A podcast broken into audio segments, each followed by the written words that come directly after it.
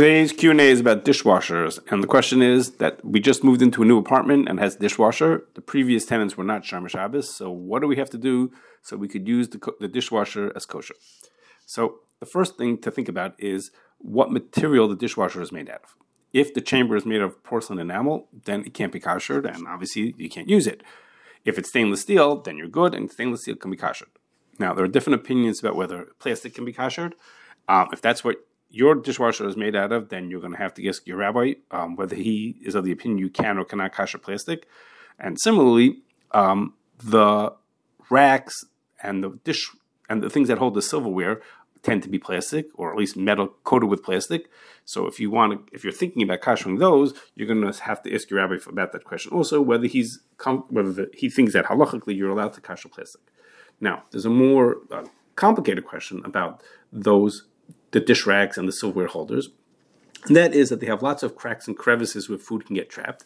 And the Ramah says um, that things like that uh, with small cracks and crevices can't be kosher because it's hard to get the residue out of them. Now, some people take that at face value and they say, therefore, you can't kosher dishwasher.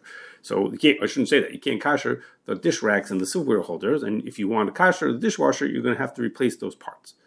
Another way of looking at it is that there maybe the Ramah is only machmir for a sieve, which is an example, or other things like that, where the leftover f- food that might be the residue that might be stuck in the, in the holes in the sieve, for example, might end up in your food. But what about in the dishwasher, where nothing in the dishwasher ever is going to end up in your food? It might end up on the plate. Well, and from the plate, it's not. It's going to be rinsed off. It won't end up on your food.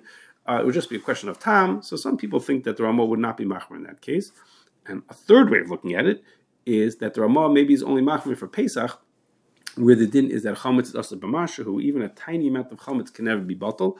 Um, but for year round, maybe the Ramah wouldn't have been machmir, and he'd be it would be okay if the person just did as good of a job as they could to get it clean.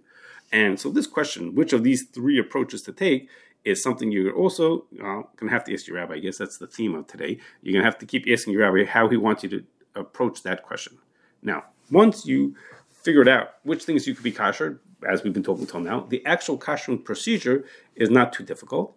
It uses a principle called Kebolo Kach Polto, which means is that not just about every case of koshering, well, the koshering needs to mimic the way the, the utensil became not kosher in the first place.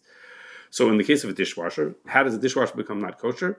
It's hot water mixed with, let's say, the treif food that was in there, gets sprayed all around the dishwasher. So we're going to kasher the dishwasher the same way. We're going to spray uh, water, hot water, all over the place. But what we need to do is we need to spray that hot water at a temperature that's hotter, as hot or hotter than it was when it became treif. So to do that, we need to do two things. First of all, is if a dishwasher has more than one cycle, we have to more one option for cycles. We choose the hottest cycle that's available. Uh, and second is that, for example, like the hottest cycle might be the uh, pot scrubber, I don't know, whatever whatever it's called, the one that's the hottest cycle. And the second is that in some dishwashers there's a food sensor, and the food sensor, um, what it does is when it, it, it, will keep on washing and raising the temperature um, when it sees that there's food in the water. As as it mean that, that tells it, oh, you haven't gotten this perfectly clean. But if there's no food, if it's if it detects that the water is plain and there's nothing mixed into that water, then it doesn't do as strong of a job. So we need to turn the sensor off because if the, otherwise, during koshering, there's obviously no food in there. We're using a we're koshering a clean dishwasher, and the, if the sensor is on, the sensor will tell will say, "Great, it's all clean. No reason to keep on spraying, and no reason to raise the temperature." So we need the sensor off. We need to be on the high cycle, and then what we do is um, we run that cycle, and that will cash the dishwasher. Of course, as with any koshering, before we start, the dishwasher needs to be clean, and you have to not use it for 24 hours beforehand.